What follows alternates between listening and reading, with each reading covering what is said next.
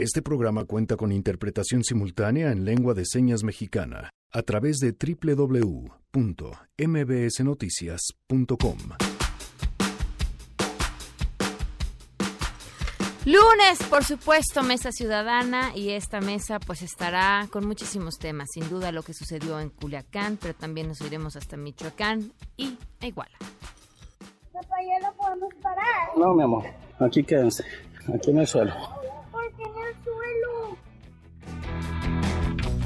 Tenemos también buenas noticias y más quédense así arrancamos a todo terreno.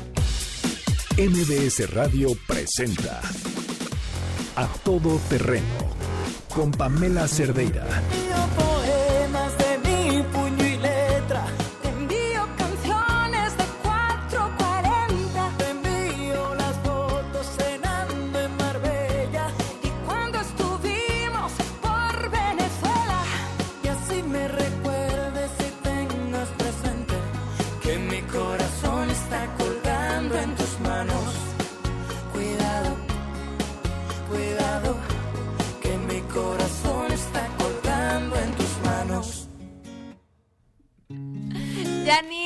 Buenas tardes, ¿cómo estás? Buen lunes. Hola Pam, buen lunes, buen lunes a todos. Pues muy bien, arrancando semana con los One, One Hit Wonders. Y bueno, hoy con un clásico, ¿no? Que es Marta Sánchez y, y Carlos Baute, cuyo nombre no recordaba, fíjate, ya tan viejito Es más él el dueño del One Hit Wonder. Yo creo que Marta sí. tiene muchos otros. ¿no? Claro, ya, ya. Ella tiene muchos, muchos éxitos, pero pues sí, a él solo lo, lo recordamos por ese. Oye, tendremos que hacer uno de, eh, pues sí, dentro de los One Hit Wonders, pero eh, con, con la historia de qué es de ellos. Al- alguna vez, hace mucho tiempo, eh, tocando en algún programa éxitos de los 80, me di a la tarea de buscar qué había sido de los integrantes de aquellas bandas y me dio muchísima risa porque todos eran así de, no, pues lo operaron la espalda y canceló un concierto, este, no, pues ya le- le Se le amoló la rodilla. le duele el pulmón. así, Todos tenían malestares, pues ya dignos de la edad. Claro, vamos a investigar para la próxima. Hacemos la lista con A ver en dónde están. cómo andan. Muy bien. Gracias, Janine, arroba Janine MB, para que propongan sus canciones para este lunes de One Hit Wonders. Noé Romero la interpretación de lengua de señas. Lo pueden ver y seguir a través de www.mbsnoticias.com. El teléfono en cabina 5166-1025. El número de WhatsApp 55 33 32 95 85. A todoterreno arroba mbs.com y en Twitter, Facebook e Instagram me encuentran como Pam Cerdeira. Muchas cosas que comentar de hoy. Por cierto, los invito a que lean mi columna en El Economista. Se llama Miseria y habla acerca de, por supuesto, lo que sucedió en Culiacán, pero más allá de lo que sucedió, habla sobre las personas en Culiacán, lo quienes a mí me preocupan, quienes eh, hoy sigo pensando y me sigo haciendo preguntas sobre sobre cómo están, sobre cómo regresas a la normalidad después de lo que se vivió aquí con la distancia, con, con- desde la comodidad, desde la seguridad que nos da contar los hechos desde acá, uno no se sigue sintiendo igual, ¿no? El, cuerpo incluso no se siente igual y, y bueno, pues me hago muchísimas preguntas sobre quienes están allá, que además muchas personas nos escuchan desde allá. Les mandamos un fuerte abrazo. Lo pueden leer en El Economista en la versión impresa y por supuesto en línea y al rato en mis redes les compartimos también todos los datos para que lo puedan ver. Y bueno, en otros temas, los números que siguen creciendo es el de las personas asesinadas. Hay nuevos datos, René Cruz, en la información. Te escuchamos, René, buenas tardes.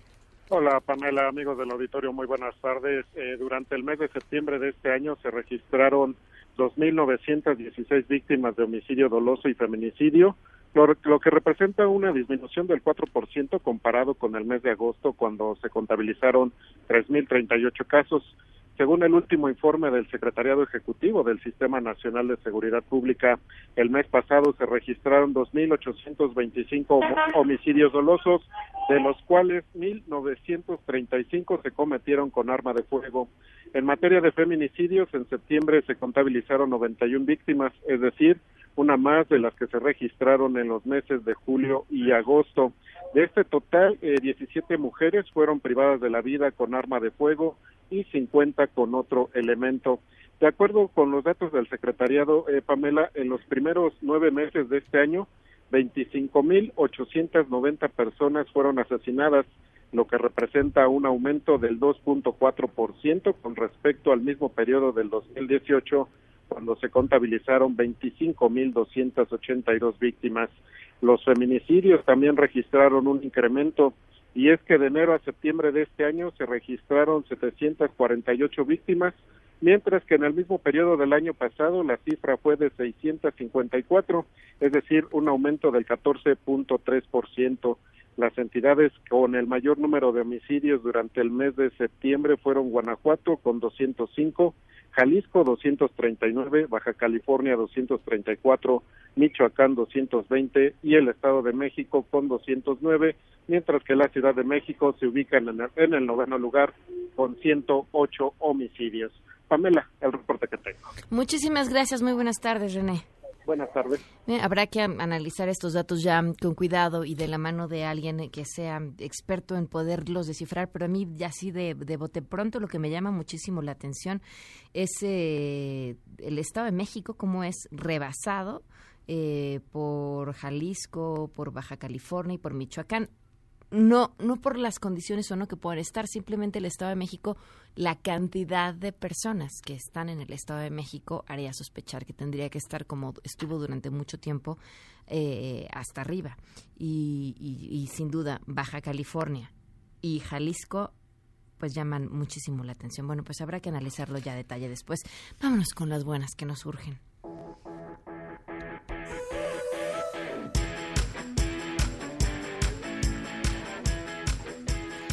Citlali Sainz, portadora de buenas noticias en este lunes. Cuéntanos, Citlali, te escuchamos. Hola, Pamela. Muy buenas tardes a ti también, a nuestros amigos del auditorio. Pues la Universidad Nacional Autónoma de México informó que la NASA lanzó a la estratosfera un módulo de instrumentación electrónica que fue desarrollado por especialistas tanto de la UNAM como del Instituto Politécnico Nacional. Y es que la máxima casa de estudios indicó que el objetivo es validar en condiciones de espacio cercano la tecnología que más adelante se pondrá en órbita para contribuir al estudio y caracterización de la ionosfera. Y es que explicó que los vuelos estratosféricos en globos son mucho más fáciles de hacer y de menor costo, por lo que la instrumentación electrónica se prueba antes con la idea de que se forme parte de monosatélites tipo CubeSat que se enviarán a la ionosfera. Rafael Prieto Meléndez, él es técnico académico del Instituto de Ciencias Aplicadas y Tecnologías de la UNAM, detalló que el módulo contiene instrumentación básica, principalmente la computadora de a bordo y algunos sensores que son de temperatura, presión y humedad, así como un GPS para tomar datos y hacer el proceso de adquisición y registro de las señales que se tengan en el vuelo. El equipo también contiene sensores de movimiento inercial que incluyen acelerómetros, y también algunos otros instrumentos como magnetómetros. Pero bueno, esta es la colaboración tanto del Instituto Politécnico Nacional como de la Universidad Nacional Autónoma de México. Pamela es mi reporte al auditorio. Muchísimas gracias, muy buenas tardes. Buenas tardes. Oigan, por cierto, ¿sabían que ya pueden escuchar el podcast de este programa a través de Himalaya? Himalaya es una app increíble de podcasts en todo el mundo, ya está en México y tiene todos los episodios de A Todo Terreno en exclusiva, así que si se pierden algún programa, pueden escucharlo en el momento que ustedes quieran a través de Himalaya, bajan la aplicación para iOS o Android o visiten la página de himalaya.com y ahí pueden escucharnos pues en cualquier momento. Vamos a una pausa y volvemos. En unos momentos en A Todo Terreno. Tenemos Mesa Ciudadana. Regresamos a Todo Terreno. A todo terreno con Pamela Cerdeira. Continuamos. No podemos parar. No, mi amor. Aquí quédense. Aquí en el suelo. ¿Por qué en el suelo? ¿Por qué? ¿Ya se fueron? Vámonos. Hoy no, todavía sigue tirando balazos, güey. Vámonos, hija. Súbete, súbete, súbete rápido. En la actividad operativa fue lo que generó que el personal de manera, pues, eh, improvisada, sin, sin, sin, como ya mencioné, sin tener, sin medir las consecuencias, actuó para poder obtener un resultado positivo. Yo respaldé esa postura porque considero que lo más importante es la protección de las personas. Lo más importante es que no haya muertos. Hasta hace poco tiempo. Entonces, este cambio este cambio de no tortura, de no asesinar a nuestros hermanos. Y no es el caso únicamente de Ovidio. Ovidio corrió con suerte. Pero bueno, eh, finalmente la familia agradece que no haya habido abuso de autoridad por parte de los soldados. A todo terreno.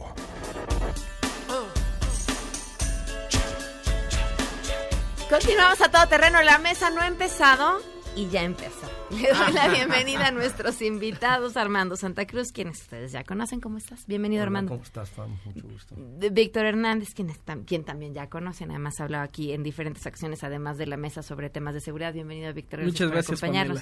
Y se unen a esta mesa Saúl Castañón, politólogo de la UNAM. Bienvenido, Saúl. Muchas gracias, Pam. Saludos a todos. Gracias por acompañarnos. Fernando Galiz, escritor y editor de la revista La Hoja de Arena. Bienvenido. Gracias por acompañarnos. ¿Qué tal? Muchas gracias por la invitación. Pues ahí está. Arranquemos con el tema Culiacán. ¿Quién quiere empezar? Bueno, si quieres empezamos nada más con un, eh, una recapitulación de los eventos, ¿no? Eh, la semana pasada... Amo, en porque las- Víctor siempre pone en contexto. por Sí, favor. sí, sí, sí, en las inmediaciones del fraccionamiento Tres Ríos en Culiacán se inició un operativo eh, por parte de la Policía Ministerial Militar para detener a Ovidio Guzmán, hijo del famoso narcotraficante El Chapo Guzmán. Eh, el operativo se salió de control. Las fuerzas eh, federales involucradas al cabo de un par de horas tomaron la decisión de liberar a Ovidio Guzmán bajo el pretexto de no, eh, no continuar con la carnicería, con la serie de balaceras que se estaban desatando en Culiacán. Y lo primero que llama la atención de este incidente, Pamela, es la ilegalidad con la que se realizó el operativo. Eh, el reconocimiento del propio secretario de la Defensa Nacional y del secretario de Seguridad Alfonso Durazo de que no tenían una orden de aprehensión ni una orden de cateo para entrar al domicilio donde presuntamente se llevó a cabo esta detención. Y si se dan cuenta en el primer comunicado, Alfonso Durazo, el que esa misma noche salió, alegaba que había sido flagrancia, es decir, que sucedió que en un patrullaje de rutina estaban pasando por ahí los militares, los agredieron y respondieron.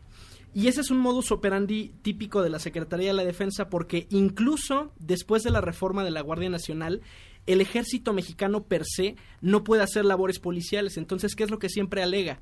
Flagrancia, nos agredieron. Incluso recordarán, eh, Felipe Calderón inventó esta línea de denuncia anónima, creo que era el 088.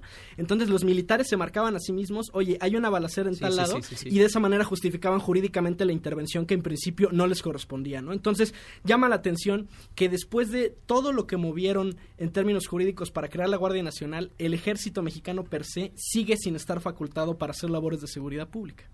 Y a todo esto llevó a lo que seguramente, bueno, se ha convertido, pareciera parte de la discusión más importante, la decisión de liberarlo y ahí es donde está como yo creo que el gran meollo de esta discusión. ¿Quién quiere Eh, creo que podremos eh, dividir el- lo- los sucesos de- del jueves en tres etapas, ¿no? La planeación de- del operativo, un operativo defectuoso, fallido, creo que ahí todos estamos de acuerdo, por los resultados fue, fue desastroso, ¿no? También el momento en que se eh, dio la decisión de liberar a- al preso que se tenía en ese momento y todavía quedan dudas, ¿no? Todavía, todavía no se sabe si fueron los dos hermanos, solo uno, el- la- los rumores que hubo el fin de semana. Eh, y la comunicación del evento, ¿no? Ya el gobierno, cómo, cómo manejó la comunicación del evento. Ya sabemos que el operativo fue un gran fracaso.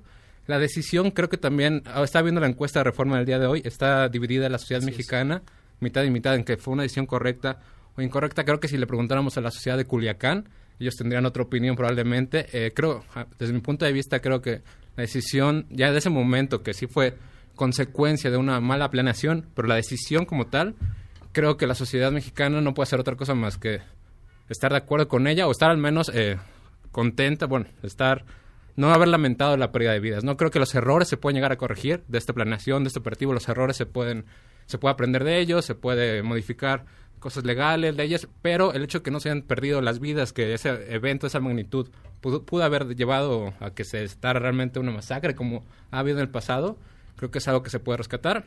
Y algo que también tenemos que, como sociedad, aún hoy, en este momento, exigir es una correcta comunicación de los sucesos. No puede ser que todavía al día de hoy no haya una versión oficial eh, de todos los sucesos, qué pasó minuto a minuto, cómo se llevó ahí, lo- las cosas que se han sonado en redes, no participó la DEA, no participó la DEA, todo eso se tiene que exigir. Si ya se supone que hubo un cambio eh, en la estrategia de gobierno, ya ahorita pasado todo lo que pasó, se tiene que exigir que se aclare todo, ¿no? Armando. Mira, a, a mí me preocupa un poco que, si bien es muy cierto que hubo un- una, digamos, comedia de errores y muy graves, todo esto es análisis de coyuntura. A mí me preocupa más el análisis de estrategia estructural de largo plazo. ¿Por qué? Andrés Manuel Observador decía que ya no íbamos a estar capturando capos, que eso no había funcionado, con lo cual estamos 100% de acuerdo, ¿no? Lo único que se logró con la captura de capos fue podar el arbolito para que le crecieran más ramas e inclusive hacerlo más difícil porque hasta el, el, este, este leyenda negra de los acuerdos cupulares con el crimen organizado, pues si hay dos grandes capos, a lo mejor puede ser un agrego cupular, cuando hay 200 ya es imposible, ¿no? Entonces, a mí me preocupa particularmente el, el que se haya dado marcha atrás en ese sentido. O sea, ¿a quién estaban obedeciendo cuando mandaron a, a arrestar a estas gentes? Porque va a contracorriente de todo lo que se viene haciendo. Yo, de hecho, creo que deberíamos de aprender, por ejemplo, la experiencia colombiana. Los colombianos te lo dicen en corto, nunca en público, pero en corto, presidentes de derecha y de izquierda te dicen, mira, un buen día decidimos que lo que había que hacer es recuperar la seguridad de la gente. El narco que haga de esa vida un papalote. Los vamos a mantener contenidos y eso, pero nuestro énfasis ya no es capturar narcos, es recuperar transitabilidad de carreteras, es reducir violación, homicidio, secuestro y extorsión. Entonces, ¿qué está pasando? Y por otro lado, vemos una iniciativa Hemos trabajado muchos colectivos en iniciativas de legalización y regulación de drogas bien interesantes, algunos de ellos estaban muy completos, y ayer y antier salen con una cosa que parece que se las dictaron las transnacionales canadienses para, para marihuana. Yo estoy muy confundido, o sea, la verdad es que... ¿Por qué que- dices que parece que se las dictaron las transnacionales? Ah, porque canadienses? tiene una serie de... Mira, claramente el- el- el- la meta de la iniciativa no es facilitar la producción para autoconsumo y la producción para que esté disponible y se separen mercados y se le quite lo el lado criminal y poder regularla, sino tiene una serie de candados que hacen que dependamos, nomás faltó invitar a Monsanto, o sea, la Sí. semilla, la semilla la tienes que, que la- no puedes, tienes que demostrar de dónde viene tu semilla. A ver si vamos a legalizar un pájaro cagón se echó en semilla en mi, en mi jardín, ¿sí me explicó? O sea, caray, a mí, a mí ¿Qué- me... qué pasa en México, eh? Claro, ¿Qué pasa en claro. Como no, en periférico había, En- en ¿no? El camellón, de verdad, de sí. verdad. Entonces, ¿por qué estamos haciendo esto, caray? O sea, me, me preocupa porque veo, veo una especie de anarquía este, dentro del propio gobierno mismo en cuanto a hacia dónde queremos jalar. O sea, vamos a ir por lo de regular las drogas, dejar de capturar capos, bajarle a la violencia y enfocarnos en la seguridad, o vamos a recuperar la estrategia de Calderón de volver a agarrar este capos, además con el ejército en las calles, nomás que con otra et- etiqueta es lo mismo, pero más caro, porque no es más barato, pero con su etiqueta de Guardia Nacional. No sé, todo esto me deja muy preocupado y más cuando veo los presupuestos asignados. O sea, somos el país probablemente de América Latina con el problema más grave de criminalidad y traemos menos del 50% del el porcentaje del PIB asignado a seguridad pública del que tiene Uruguay o Chile, que son países que no tienen este problema, o el propio Colombia, que, que está dedicando 3% del PIB a seguridad, excluyendo gasto en ejército, cuando nosotros dedicamos 0.9. Entonces, es esquizofrénico todo esto, la verdad. Saúl. Mira, a, a mí yo estoy ciertamente demasiado preocupado en un sentido ciudadano porque escuchaba opiniones cuando surgió este problema, pero de gente de la Ciudad de México. Yo soy originario de Zacatecas. Entonces me pregunto, ¿qué estarán pensando? ¿Qué estará pasando por la mente de aquellos eh, ciudadanos de Culiacán que vivieron el problema? Y que si bien el uso de la fuerza el Estado lo tiene, ¿no? Y está legitimado porque para eso son las democracias, para legitimar a, quien llega a gobernarnos, que haga uso de la fuerza en estos casos. En ese sentido, creo que fue una decisión que es congruente con el pensar del presidente, pero no la comparto, ¿saben? ¿Por qué? Porque esto da pauta a decir, pues podemos chantajear al Estado, ¿no? Cualquier secuestrador ahí que sea medianamente inteligente, vas, vas a chantajear a cualquier eh, eh, ámbito del Estado, ¿no? Así sea de la Ciudad de México, así sea de algún Estado de la República o así sea como lo vimos a nivel nacional. Ahora bien, me preocupa también eh, lo apologizados que tenemos a los narcos, lo ideologizados que tenemos a los narcos en el sentido de que son héroes, ¿no? La noticia ya no era la, el tema de, de la captura y demás, eh, el tema de fondo, ¿no? La noticia era, no, pues es que Ovidio está muy guapo. No, es que Ovidio eh, corrido lo, logró, es que el corrido. es que el hijo del Chapo y, y ayuda mucho a Culiacán. La noticia era el abogado agradeciéndole al gobierno federal, invitándolo a que inaugurara un hospital. Qué terrible. ¿A qué vamos a llegar? Yo ¿No? quisiera recuperar lo que decía Armando hace un momento. Es, es interesante porque este, este sexenio se presenta como una estrategia de seguridad diferente, ¿no? La Guardia Nacional es diferente, el combate a las causas profundas del delito es diferente, pero ya tenemos varias instancias de que esto es más de lo mismo. Lo primero es la política de capturar a los líderes de las, de las organizaciones criminales. ¿Cuál fue el gran problema de la estrategia de Calderón? Cuando tú te enfocas a capturar a líderes de organizaciones criminales, lo que provocas es el efecto cucaracha. A inicios de los 2000 había en México más o menos 7, 8 grandes cárteles. Según los últimos datos que tenemos de PGR, tenemos alrededor de 11 cárteles y otras cincuenta y tantas organizaciones criminales. Que nótese lo que pasó con el efecto cucaracha. Ya no son grandes cárteles, pero tampoco son banditas de cinco o seis personas. Entonces eso complica cómo rastrearlos, eh, eso complica porque es una multiplicidad de actores. Es más, incluso si te quisieras sentar a negociar, no es lo mismo sentarte a negociar con ocho cárteles que con otras cincuenta y tantas bandas. Entonces, eh, esto es un, un- un clarísimo error que está repitiendo de la administración de Calderón. Y el segundo punto. Eh, Alfonso a ver, Durazo. quisiera sí. yo aquí poner una pausa. Sí, sí lo está repitiendo. O sea, esta detención nos diría que está yendo por el mismo camino o a las preguntas que tú planteabas. ¿A qué obedece en específico? Porque si volteamos a ver las cifras de lo que han agarrado de drogas. De incautaciones de droga, incautación de droga. Ha caído, sí, sí, no, sí. pues no, no nos diría que es la misma estrategia. Entonces, no, no sé. O sea, a mí me deja muchas más dudas. Pero nada, nada más pa- para Sí. puntualizar, el, el, eh, los, las cifras de incautaciones de armas y drogas están cayendo desde el sexenio de Peña. Y justo porque, bueno, a ver, o sea, no, no, hay forma de decirlo a ciencia cierta, pero lo que denotan las, las gráficas de que eh, de- disminuyeron las incautaciones es que Peña ordenó que se redujeran las operaciones militares. E incluso tú puedes ver en la gráfica de violaciones a derechos humanos cómo tan pronto como Peña da esa orden empiezan a bajar los casos de violaciones a derechos humanos, ¿no? O sea, la gráfica es casi casi idéntica, ¿no? Se reducen las operaciones militares y se reducen al mismo tiempo Sí, los casos de violaciones a sí, derechos sí, humanos. sí.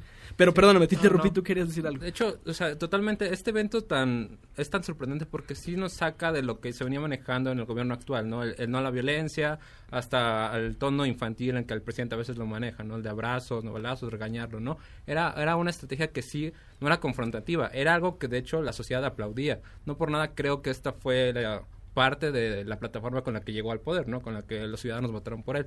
Porque como todos estamos mencionando aquí, la estrategia de Calderón, la estrategia de Peña Nieto es una estrategia fallida que dejó al país con más de 100.000 muertos, 30.000 desaparecidos y todas las tragedias ya incontables en este país, ¿no? Eh, muertos por todos lados, ¿no? Entonces, sí nos saca de sí nos saca de onda porque no era lo que se esperaba de este gobierno. Entonces, creo que lo que como sociedad o al menos como la parte de la ciudadanía en, en la que me muevo, sí queremos eh, darle este señalamiento al presidente, no, este no es el camino porque votamos, no es el camino violento, no queremos balazos, no queremos operativos militares con helicópteros, con acribillar a, a, a- supuestos criminales sin saber si eran realmente criminales. Este no es el camino que queremos. Lo que queremos es lo que se venía haciendo hasta ahora, ¿no? Esta, el manejo de la unidad de inteligencia financiera, el en congelar cuentas, eh, la ley contra factureros, eh, ver el lavado de dinero, ¿no? Atacar esta forma más inteligente de, de luchar contra la criminalidad que no va a costar vidas humanas, ¿no? Este cambio de discurso que era lo que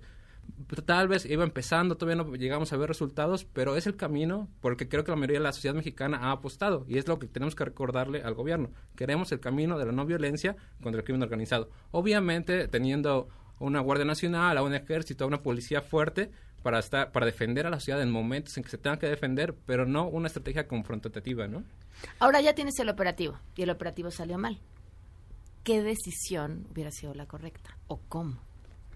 A ver, es que yo creo que entramos en una falsa dicotomía si se trata de, digamos, de descargar culpas, ¿no? Porque eh, la realidad de las cosas es que nunca debimos de haber llegado a ese punto. O sea, si tú vas a ir contra el cártel probablemente primero o segundo más poderoso del mundo, no vas con 30 o 40 soldados. O sea, Claro. también es cierto que ha habido capturas de gentes del mismo perfil, no se acuerdan la de Beltrán Leiva, Con la de Beltrán Leiva primero vaciaron a todos los vecinos del edificio, rodearon varios edificios, o sea, hubo estrategia. Ya cuando llegaron al departamento de él, pues ya, ya no había nada que hacer, o sea, ya poco podía hacer. A García Abrego lo agarraron igual, al propio Chapo lo agarraron. A la Barbie veces. sin un disparo. A la Barbie sin un Así disparo. Entonces, inteligencia por medio. inteligencia por medio. Pero a ver, no tengo el orden de cateo, por el amor de Dios. Es que eso. ¿Qué de- haces- qué deberían de- haces no cerca vas, de la zona? de renunciar todos, caray. Y digo, y empecemos por decir algo que a veces en este sexenio es- se ve mal, pero la verdad es que hay un desprecio por los expertos muy grande. O sea, Durazo podrá tener muchas cualidades, pero una de ellas no es su experiencia en el combate a la delincuencia. Es. No es una persona que tenga ahí. Y, y a, y a mí algo que francamente me da mucho coraje es los cargos por lo que están pidiendo la extradición de, de- de- de Ovidio en Estados Unidos es por tráfico de marihuana. En Estados Unidos la marihuana es legal. O sea, ¿qué, qué, qué- qué cosa tan esquizofrénica que estemos sometiéndonos a este tipo de, violencia y todo para cumplir con una instrucción gringa por algo que allá ya es legal, ¿no? Y, y- y luego nos han ido obligando a meter al ejército y yo ahí sí creo que la matanza que vimos la semana pasada en Guerrero, digo, literalmente es imposible no concluir que el ejército hizo una ejecución extrajudicial. O sea, eh, eh, hay una balacera, tú eres un malo, te estás balaceando contra los buenos y a la hora que te disparan te avientas encima de tus amigos y haces un montoncito de muertos, ¿no? Montoncito de muertos atrás de la pick-up, montoncito de muertos en el piso, no había nadie manejando. O sea, es una ejecución extrajudicial, pero que resulta que desde el momento en que se decidió sacar el ejército a las calles, todas las organizaciones que advertíamos de esto estamos diciendo, ahí vamos a parar. Y esto no va más que a crecer, porque el, el soldado está entrenado para matar al enemigo, no para leerle sus derechos, ni para darle debido proceso, ni para proteger sus derechos humanos. Entonces le estamos pidiendo al ejército que haga algo que no está capacitado para hacer, aunque le pongan letrero de Guardia Nacional. Entonces, no sé, ya- les recomiendo mucho que lean el libro de La Tropa, no sé si ya lo leyeron. La Tropa no lo hemos leído, pero es, lo entrevistas con soldados que están en la cárcel por violaciones de derechos humanos. Y pues todos te dicen, al final del día es muy difícil para un cuerpo educado para hacer esto. O sea, el cuerpo de el cuerpo de ortopedistas, de repente le pides que te ayude en neurocirugía. No, pues, No, no, ya está- valió, está- está ya valió porque el, otro tiene sierras y tiene Y, y aparte esto que comentas justamente el tema de Guardia Nacional, ¿no? Que incluye a, a las corporaciones policíacas que en cierto sentido pues hacían cosas muy distintas, ¿no? El ejército está, está entrenado para matar. Claro. O sea, la Policía Federal que los están incorporando a la Guardia Nacional y que justamente hemos estado viendo las protestas en la calle y demás, pues difícilmente van a lograr hacer ahí un sincretismo para trabajar de forma coordinada y defendiendo los derechos humanos. Hay otro gran tema aquí, la moral del ejército después de la decisión del Gabinete de Seguridad. Regresamos con eso, ¿les parece? Regresamos a todo terreno. A todo terreno con Pamela Cerdeira. Continuamos. quienes perpetraron el acto vil y cruel de asesinar cobardemente a 13 de nuestros policías merecen el repudio entero de toda la sociedad michoacana y la intervención de todo el Estado mexicano. Los policías ahorita estamos caídos, no sabemos qué hacer ahorita. Las familias de nuestros compañeros pues están hechas pedazos. Lo del enfrentamiento en Guerrero, la pérdida de vida de 14 seres humanos, muy lamentable esto. A todo terreno. Pues les preguntaba antes de irnos al corte sobre la moral del ejército, o sea, qué pasa con ese ejército que tienes finalmente en un operativo, mal hecho, mal planeado, lo que quieran, pero ahí está, bajo su poder, aunque no sea una detención oficial o no convenga decirlo, ya a un capo importante y bueno, pues ya déjalo ir. Bueno, yo- creo que, o sea, psicológicamente e- es una derrota muy, muy impactante. De entrada, eh, estuvieron circulando imágenes de cuando eh, el cártel de Sinaloa ataca las instalaciones de la novena zona militar y es impresionante, ¿no? Salen hasta los oficinistas, o sea, gente que ni estaba de servicio, a correr a la barda a defender. Y además, Pues es, digo, yo, yo fui hace algunos años cadete del colegio militar. La verdad es que cuando estás de guardia, pues no te imaginas que van a pasar estas cosas, ¿no? Eh, salieron así sin chalecos antibalas, con la fornitura medio poner, entonces, eh, o sea, se, se les veía visiblemente muy, muy espantados. Y además el terror, ¿no? De saber, vamos a ir por tu familia, ya estamos afuera de la zona militar. O sea, justo se supone que las unidades militares existen para que las familias puedan vivir adentro y que estén blindadas de este tipo de situaciones, y no fue el caso. Ahora, hay otro tema que también i- i- infunde una derrota psicológica muy fuerte, y es el tema del calibre y el blindaje. O sea, salieron los narcotraficantes con ametralladoras, con fusiles Barrett calibre 50 que deshacen el blindaje, y los militares peleando con, el, con un fusil de calibre más pequeño. Esta fue una polémica en 2014. A mí todavía me tocó adiestrarme con el fusil anterior, que era el G3. Era un calibre más grande que sí le hacía pelea al, al- al blindaje de la delincuencia. Y dicen las malas lenguas. Lo bonito de los chismes en el ámbito de la seguridad es que todos son ciertos. Dicen las malas lenguas Ay, que, la- Ah, que- que el- belleza. que el- que el gobierno de los Estados Unidos le pidió al ejército mexicano que bajara su calibre para que fuera el mismo que utilizan los norteamericanos, porque la OTAN opera bajo una lógica de plug and play. O sea, por ejemplo, si el ejército americano se tiene que eh, desplegar en Finlandia, yo necesito que todos los soldados fin- finlandeses usen el mismo calibre que yo, que mis aviones se puedan reabastecer con las mismas mangueras, y parece ser que la lógica fue esa, ¿no? Que los, los mexicanos se acoplen a, esta, a este sistema de la OTAN, y también tiene un fin maquiavélico. Oye, si vamos a guerra contra los mexicanos, pues ya traen el mismo calibre, mejor pues de los cadáveres ya levantamos la munición y nos la quedamos nosotros. Entonces, esa fue una medida súper criticada dentro del ejército. Yo quisiera retomar lo que comentaba Armando de las violaciones a derechos humanos. A ver, las prácticas de tortura y, eje- y ejecución extrajudicial se popularizaron, se popularizaron en México porque los militares no saben derecho penal, no saben preservación de la cadena de custodia, no nos entrenan para llenar un informe policial homologado y entonces los abogados de la delincuencia tienen tu paquete liberes, ¿no? O sea, se dan cuenta de estas eh, inconsistencias en, en el parte de detención y salen libres a las 72 horas. El cártel de Sinaloa se volvió un, o sea, hay una mitología, hay un heroísmo detrás, porque ¿qué hacía el cártel de Sinaloa? Llegaba y quitaba los otros cárteles. Decía, aquí nadie secuestra, aquí nadie extorsiona, y además empezaban a hacer obras de beneficencia, ¿no? Ah, hay que hacer una escuela, hay que hacer una iglesia y yo pongo el dinero. Contrario a lo que hace el ejército, el ejército llega y te tortura, te desaparece, fabrica culpables. Entonces, ¿en quién va a confiar la gente en Sinaloa? ¿En el narcotraficante que te ayuda a construir tu iglesia y que quitó a los otros grupos criminales? ¿O en el Estado que llega, te tortura, te desaparece, te pide derecho de piso? Entonces, ese es, ese es el gran problema. O sea, no hay un. el- el- la, la población tiene una serie de sensaciones negativas asociadas a la presencia de la autoridad que no son de ahorita, que tienen décadas.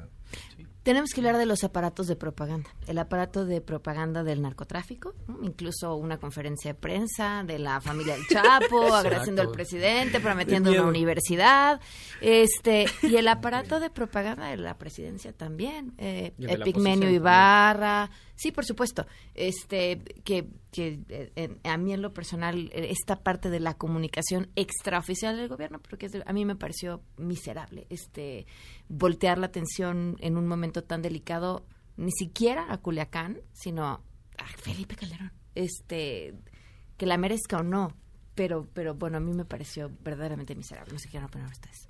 La cronología fue de miedo. No teníamos información del gabinete de seguridad y primero salió el aviso del abogado del Chapo Guzmán. Agradecemos, ya lo liberaron, su mamá estaba muy preocupada, ¿te das cuenta? O sea, se tardaron horas hasta que hubiera una comunicación oficial del gobierno y el primer comunicado fue lamentable. O sea, ahí en un salón horrendo, sin banderas, sin ningún mensaje institucional de ese el gobierno el que te está hablando, ¿no? O sea, eh, y con una cara de terror de Durazo que no, que no podía ocultarla, o sea, de, de desasosiego. Y están estos rumores, igual, quién sabe si sea cierto, de que el presidente estaba incomunicado, que estaba en un vuelo y que la decisión la tuvieron que tomar ellos tres, que Mira, yo, yo creo que eso es muy cómodo. Es muy cómodo porque tienes que quemar un fusible. O sea, no puedes quemar al, Al presidente. al- al- Claro. a, donde, a donde para la bolita, ¿no? Entonces, yo creo que vino muy bien lo de los vuelos comerciales en este caso. Porque, porque digo, yo no sabía, yo estaba echándome mis cacahuates en el avión, ¿no? Y este, pero sí claramente hubo un vacío de información, que los vacíos de información, igual que los de poder, se llenan.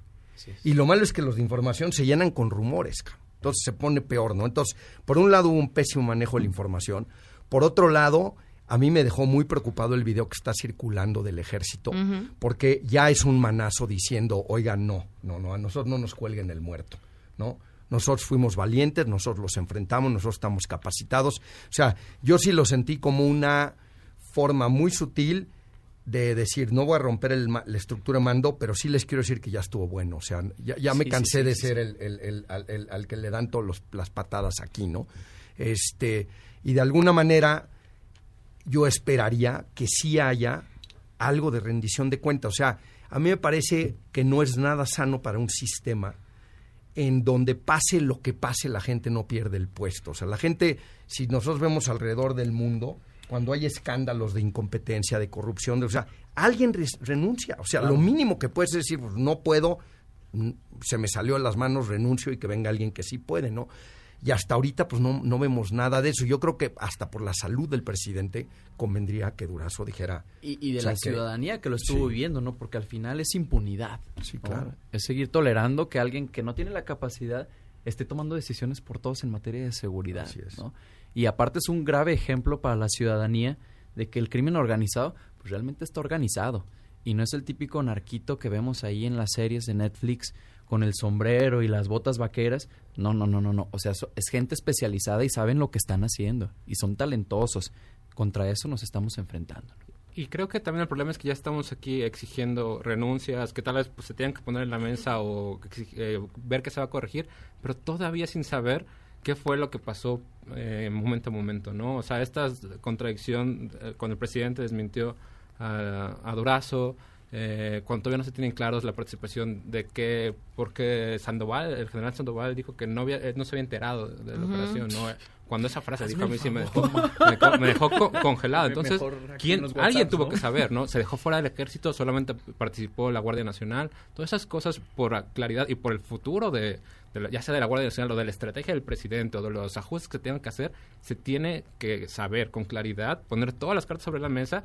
Claro, no respetando las cosas que por seguridad nacional no se puedan saber, ese tipo de cosas, Claro. pero pero tenemos que exigir, toda, ya sea gente que apoya al presidente, gente que está en contra de él, o simplemente de ciudadanía, queremos que nos expliquen qué pasó y a partir de ahí ver qué se puede corregir y, y hacerlo, ¿no? Y, y tocas un punto bien interesante sobre la comunicación institucional de la Guardia Nacional.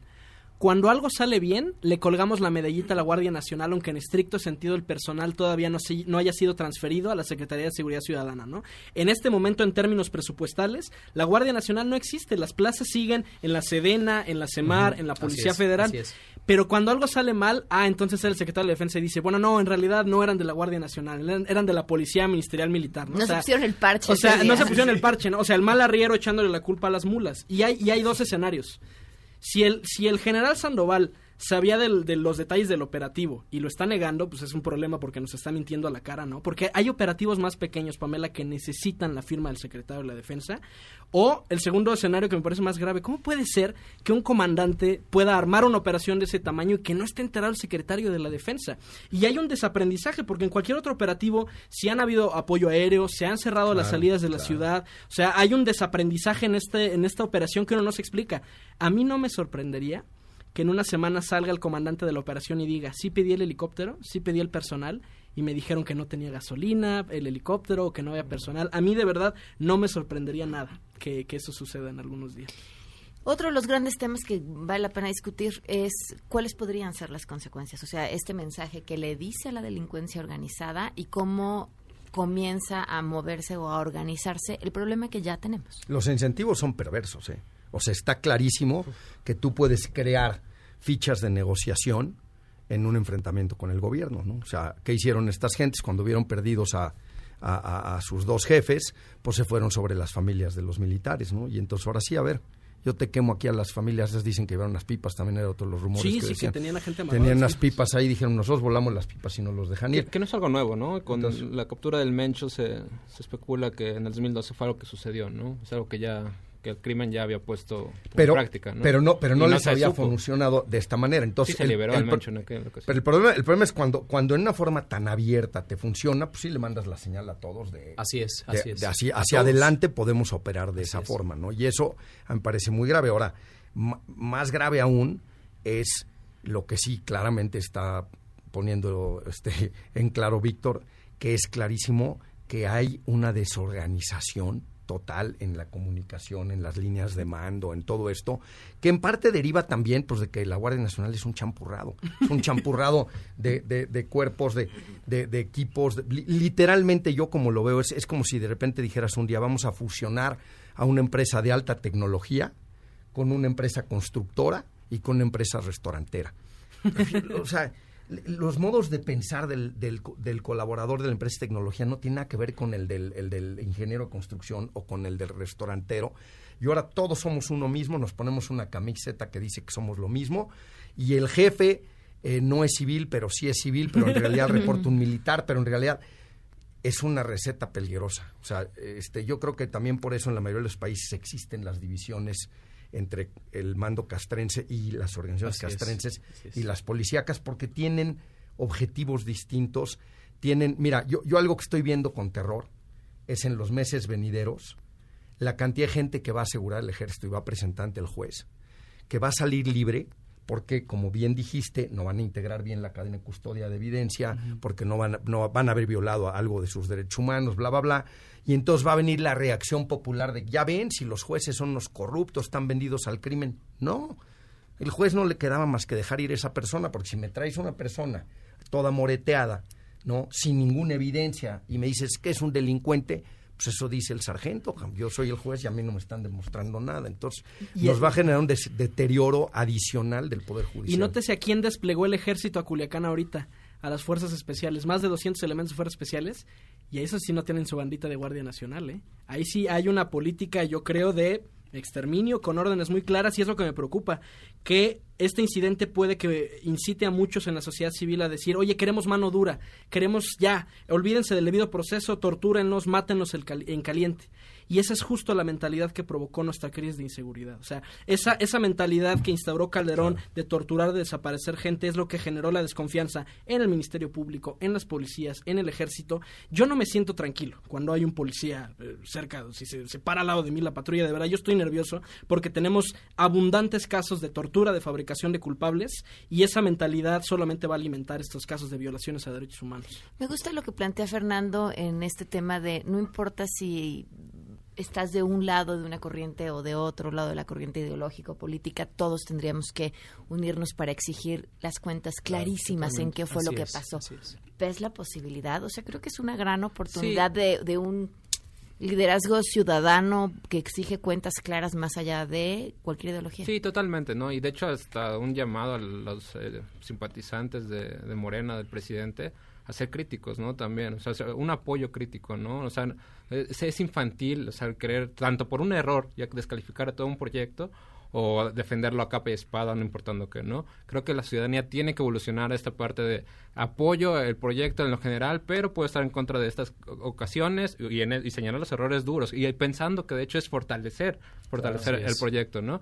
Eh, pero por otro, otro lado también eh, se, se me pasaba, eh, creo que para la gente de la Ciudad de México, o la, que no vivimos este contacto con, el narcotráfico, este golpe sí fue un despertar de este de esta la magnitud, ¿no? Porque antes ya había pasado, o sea, mencionaba el caso del Mencho cuando también se le, se le capturó versiones extraoficiales y por después de dos horas de tiroteos de, en Zapopan estar haciendo bloqueos, eh, incendiar eh, eh, igual pipas de gas, de, de gasolina, se le liberó, ¿no? Y en esa ocasión eh, no se supo nada de eso. O sea, eso también, por eso creo que en esta oportunidad de que, ok, sí, la regó el... Y no es aplaudible ni nada, para nada. Pero lo reconocieron. Pero lo reconoció. O sea, y, Mm, y sí, claro, y sí, eso cor- sí llama y la sí atención. corrigió la, la versión. El presidente dijo, no, o sea, en vez de igual clavarse con una verdad histórica como las que se acostumbraban en este país, o sea, la capacidad y que, y que yo sí veo que es una diferencia de tanto cuando hay, hay, hay casos, ¿no? El presupuesto de la UNAM, por ejemplo, que se le había bajado y la sociedad ahí dijo, no, eso está mal y el presidente dijo, sí, tienen razón, Así mi es. promesa fue no recortar el presupuesto y creo que en esta ocasión todavía me preocupo que ya han pasado tres días y todavía se está ahí avanzando, pero, pero que se vea que siga, y si no, la ciudadanía se lo va a cobrar, ¿no? La ciudadanía se lo va a cobrar al proyecto. Es el primer gran reto a nivel de seguridad de la Guardia Nacional y, y del presidente que tiene que, que apretar tuercas y ajustar lo que se tenga. Y hay que decirlo claro, ¿no? Si se hubiera dado esto mismo en los sexenios de Felipe Calderón o de Enrique Peña Nieto, ¿qué hubiera sucedido? ¿Cuál hubiera sido la reacción a nivel nacional de la ciudadanía? Yo veo una ciudadanía muy tranquila, muy pasiva, cuando deberíamos de estar haciendo algo, ¿no? De estar señalándolo en las calles, no solamente de estar comentándolo por WhatsApp o de estar comentándolo aquí. O sea, deberíamos de estar reaccionando en las calles y que el presidente, porque muchas veces parece que el presidente solo escucha cuando se le van y se le paran ahí en Es en que el la que organizaba la reacción ya es presidente. Yo creo que... bueno. Es, es- o sea, a Bueno, ver... pero te acuerdas, no más sangre, no más sangre, salimos a la calle y, o sea, sí hubo, sí hubo algo de movimiento, ¿no? Pero bueno, regresamos con eso, ¿les parece? Vamos a una pausa. y volvemos. Sí, porque no más sangre estuvo bastante... Regresamos a todo terreno. A todo terreno con Pamela Cerdeira. Continuamos.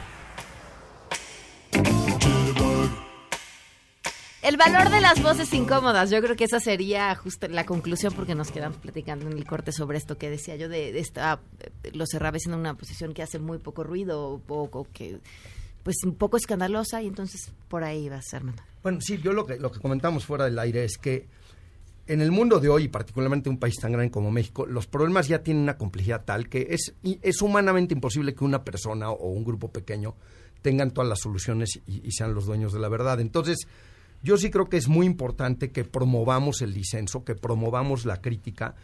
Creo que eh, se ha ido virando hacia un maniqueísmo donde cualquier persona que critica es enemigo y el que aplaude es amigo, cuando a lo mejor el que aplaude no es amigo, es un psicofante lambiscón que quiere sacar algo, ¿no? Así es. Y el que critica, digo, a nosotros nos ha pasado en México Unión contra la Delincuencia que nos dicen, ¿dónde estaban cuando, dónde estábamos? Estábamos peleándonos con Calderón y luego estábamos Igual, peleándonos con Peña. O sea, hemos estado haciendo lo mismo durante 20 años, ¿me explico? Y lo hacemos, ¿por qué no? Porque nos guste el pleito o la crítica, sino porque nuestra función creemos que debe de ser esa, decir, oye, yo creo que aquí la estás regando, señor gobierno, ¿no? Y, y haciendo alianzas y, y tenemos colectivos donde hay gentes muy plurales y a veces se cargan más para un lado y a veces más para el otro, pero creo que lo importante es que entendamos que el criticarnos no quiere decir que seamos enemigos, el criticarnos bien puede enriquecer inclusive la estrategia, ¿no? Y, y yo sí veo una apertura en este caso, ¿no? Las mañaneras con todos sus defectos que también se puedan encontrar, pero sí da una oportunidad de cuestionar al presidente, ¿no? Y de que el presidente conteste, a veces tal vez de formas incorrectas que no, que no son de todo hasta cordiales, ¿no? Pero hay un momento de crítica, ¿no? Allá revisando cifras, por ejemplo, vi que eso no pasaba en secciones anteriores, en, en periodos anteriores. Me encontré con una súper interesante, que solamente el 45% de los hechos que tenían que ver con el narco se cubrían por la prensa. Solamente el 45 surgían. Aquí en esta semana hubo, hubo tres fatales la semana pasada y todos nos enteramos y todos estamos criticando y estamos examinando hasta abajo con lupa para ver qué pasó. Creo que ese cambio es algo que tenemos que defender. Y sí, defender este derecho de, de criticarlo todo, pero también verás que ya llegamos a un punto de cambio, ¿no? Yo quisiera concluir diciendo, a ver, creo que la intención detrás de la estrategia de seguridad del presidente es buena, la idea de la reconciliación, del ataque a las causas profundas del delito, pero la implementación es pésima. O sea, Sí. cuando liberaron a Ovidio Guzmán hubo una violación a la protesta de cumplir y hacer cumplir la Constitución de los Estados Unidos mexicanos. Ahora, yo quisiera hacer una apología del tema de la reconciliación del presidente. Hay una filósofa alemana, Hannah Arendt, que dice que hay dos instituciones fundamentales para cualquier sociedad, las promesas y el perdón. Las promesas porque en un mundo cambiante, si yo te digo mañana te pago, yo puedo empezar a hacer proyectos a largo plazo. Tenemos certezas, podemos construir proyectos en común. Y el segundo es el perdón. Imagínate tú de chiquito te quedaste con el cambio de las tortillas de tu mamá. Y eso en estricto sentido en el Código Penal se llama robo. Imagínate que el resto de tus días hasta que murieras te dijeras eres un ladrón, eres una rata, eres indigno de esta sociedad. Somos seres humanos que no, no, no podemos alcanzar un estándar de perfección moral y en ese sentido es un- el perdón es una institución indispensable para poder com- eh, seguir conviviendo en comunidad.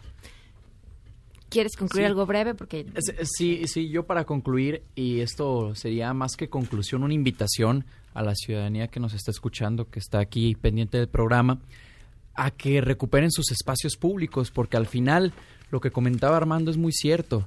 Si la gente no participa, si los ciudadanos no se organizan, si no hay crítica, si no hay esta intención de hacer un cambio, de participar para que funcione el cambio, pues las cosas van a seguir igual. Le seguimos cargando, en este caso al caudillo, al presidente, ¿no? Que le dejamos toda la responsabilidad. La gente participa nada más cuando va a votar, pero no debe de ser así, ¿no? muchísimas gracias a los cuatro. Sheila, ¿qué se está cocinando? Rapidísimo, Pam. Buenas tardes. Pues hace unos minutos ya concluyó una reunión que tuvieron esta mañana los secretarios de Relaciones Exteriores Marcelo Ebrard y de Seguridad Alfonso Durazo sobre el tema de tráfico de armas. Interesante lo que tuiteó hace unos momentos Ebrard. Dice, concluyó reunión convocada por el secretario de Seguridad Alfonso Durazo con embajador de Estados Unidos y su equipo para congelar tráfico ilícito de armas hacia México. Habrá un antes y un después de la llamada del sábado entre los presidentes López Obrador y Trump en esta materia. Habrá que ver qué se dijo en esa llamada. Gracias, Sheila. Nos vamos a quedar en mesa para todos.